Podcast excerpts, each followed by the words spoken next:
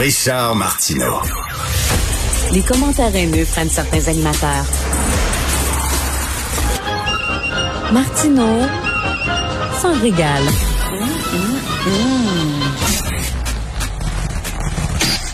Alors, il y avait le télétravail, les cours à distance, et il y avait aussi les spectacles à distance. Moi, pendant la pandémie, entre autres, j'ai assisté à un spectacle de Luc Langevin, le magicien. On avait acheté des billets, puis je, je voyais ça de, de chez moi sur un ordinateur. C'était écœurant. C'était tellement bon, fantastique. Mais là, on s'est dit, maintenant qu'on retourne en présentiel, on n'a plus besoin de ça. Tu sais, des affaires comme live dans ton salon, euh, où on pouvait assister à des spectacles à distance, mais c'est terminé. On peut... Non, ça va peut-être continuer, entre autres, pour des paresseux comme moi qui aiment ça, rester les deux, les deux fesses dans le sofa de son salon. C'était le fun de voir des spectacles à distance. On va en parler avec Danny Laliberté, qui est pro, pro euh, coproducteur pardon, de Live dans ton salon. Bonjour, Danny. Hey, bonjour Richard, ça va bien? Ben ça va très bien. Euh, ben, je, parlais du spectacle de Luc euh, Langevin euh, que j'ai vu à distance et c'était très le fun. Et donc tu dis toi que ça, ça va continuer même si mettons la pandémie à un moment donné dans quelques mois c'est derrière nous, on peut retourner totalement sans aucun problème. Tu penses qu'il y a des gens qui vont continuer à vouloir assister à des spectacles en distance? Ah, totalement, je dirais, pour la simple et unique raison que les, on a, on a, je pense, avec cette façon de consommer la culture-là, créé une espèce de besoin qui était, qui était quand même là, mais j'ai l'impression que ça répond à, beaucoup de gens qui, qui, comme toi, se disent paresseux, mais je pense qu'il y en a beaucoup. Moi, j'en fais partie aussi. des gens, de façon de consommer la culture comme ça dans notre salon, euh, oui. Puis il y, a beaucoup de régions, euh, que ce soit au Québec, en Ontario, au Nouveau-Brunswick, des, des endroits où peut-être les artistes se produisent moins souvent où ils vont carrément pas de permettre aux gens d'assister à ces spectacles-là. Je pense que ça a été énormément apprécié depuis le début de la crise. Ben non, mais même pour l'artiste, tu sais, mettons, tu es dans une salle qui contient, je sais pas, mettons, 20 000 personnes. Tu peux pas vendre plus que 20 000 billets, mais là, tu pourrais vendre 30 000 billets, mettons, parce qu'il y a 10 000 personnes qui sont prêtes à acheter des billets pour l'écouter chez eux. Le fun. Oui, il y, a, beaucoup de, il y a beaucoup d'artistes nous qu'on a produits sur la plateforme qui ont vendu très très bien, euh, même dans plusieurs pays. Puis euh, c'est vraiment, contrairement à la, croyance populaire, un, public différent de, celui qui se présente en salle, mais c'est surtout une façon différente de voir l'artiste euh, à plusieurs caméras. Comme ça, on a une proximité avec l'artiste, contrairement à, être assis dans une salle à plusieurs rangées devant lui euh, de distance. C'est vraiment différent comme euh, comme façon de, de voir l'artiste. Il y a des gens aussi que, tu sais, je te parlais de Langevin, là, on, on disait il faut vous réinventer, on disait ça aux artistes.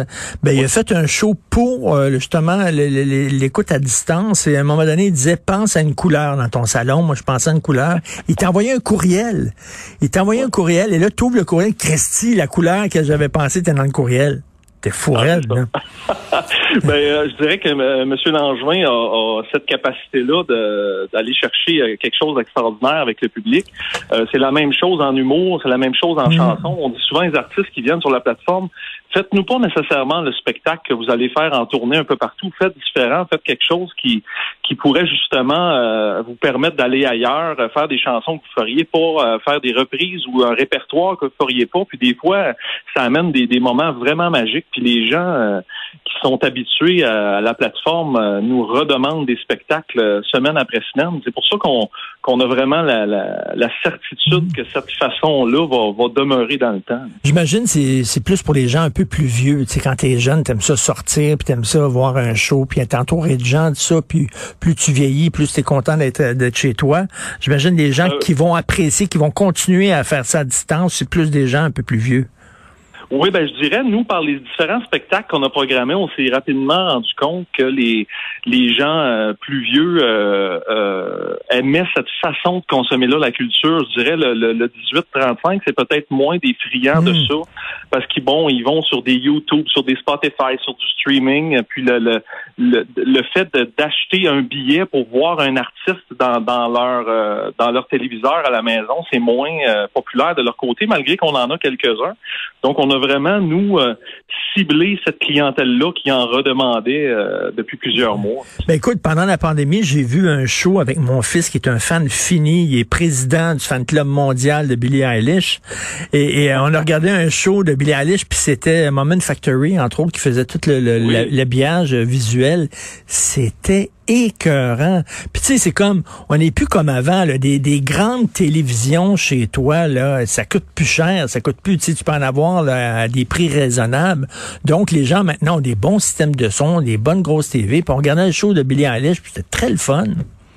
Oui, puis tu sais, moi je suis content de t'entendre dire ça euh, ce matin parce que justement, ça, ça démocratise un peu le fait que ah, ça va-tu ça va-tu fonctionner, ça va-tu être de bonne qualité? Euh, puis finalement, on se rend compte qu'il y, a plusieurs personnes qui se réunissent euh, dans une même bulle familiale, ah évidemment, actuellement, pour assister à un spectacle de qualité de leur artiste préféré à un coût presque ridicule versus un coût en salle de spectacle. Ben, tu sais, les amateurs de boxe, là, moi, je suis un amateur de boxe, tu sais, puis des fois, je regardais des combats de Mike Tyson. Je pouvais pas y aller, c'était à Las Vegas ou, bon, à Los Angeles, tout ça. Tu mettais trois, quatre chums qui venaient chez nous, la bière, les ailes de poulet, puis on, euh, chacun on payait un petit peu, puis on se faisait venir le combat de boxe de Tyson, puis on regardait ça ensemble.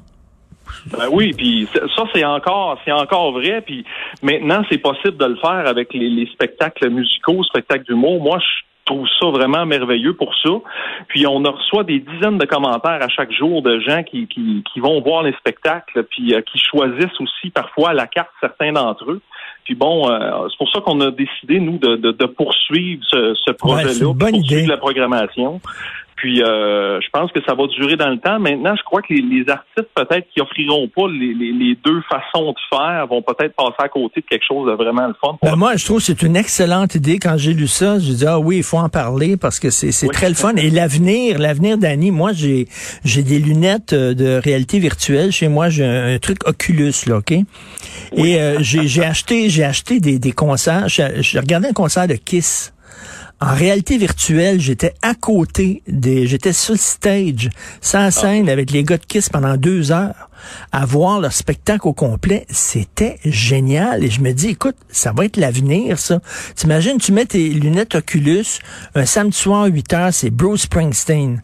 En direct, tous ceux qui ont ça, tu mets tes lunettes, puis paf, t'es là. Wow. Et assis sur scène avec lui. assis sur scène avec lui, t'étais à côté, j'étais à côté du, chanteur de Kiss, c'était capoté, de Gene Simmons. Ben, c'est pour ça je pense que c'est vraiment ça, ça, ça remplacera vraiment pas les spectacles en salle. Les spectacles en salle, c'est une ambiance, c'est une expérience différente. Mais justement, c'est c'est un produit qui est totalement autre chose pour permettre à l'artiste de briller d'une autre façon, puis des fois d'atteindre des, des, des ben, publics qui qui iraient pas le voir ou qui ils pourraient pas euh, euh, voir l'art et la musique fait finalement. Ben c'est ça, puis c'est pas tous les shows qui vont en tournée. Euh, des fois, les quand les shows vont en tournée, c'est avec une équipe plus petite, plus réduite, etc. Si tu es en région puis tu veux voir le gros show de ton artiste que t'aimes, avec tous les effets, tout ça, puis tu veux pas nécessairement prendre l'avion ou euh, faire six heures de char pour aller à Montréal. Ben écoute, c'est, moi je trouve que c'est, vraiment c'est vraiment l'avenir là de plus en plus. Donc c'est une très bonne très bonne idée. Et euh, live dans ton salon là, c'est, y a-tu des artistes qui, qui ont signé avec vous qui disent on veut continuer même si la pandémie Ah oui. Absolument. Ben nous, on, on est sur le point d'annoncer notre programmation d'automne-hiver et puis euh, on en fait presque deux par semaine maintenant euh, en tournage. On a un, notre plateau de tournage qui est sur la rive sud de Montréal à Chambly. Et puis on, on, fait différents artistes là. Puis on est vraiment, on est tombé chanceux dans un sens parce qu'on est, euh, on est, on fournissait nous des, des, des, artistes en tournée au niveau technique, audiovisuel.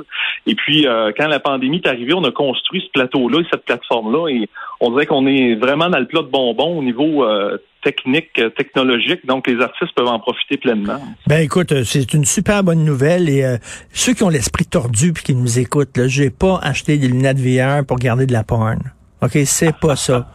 C'était Il y en a. C'est un autre produit. Il y en a de la porno VR, réalité virtuelle. C'est pas pour ça. C'est pour des shows. Vraiment. Merci beaucoup. On n'est pas dans ce public-là.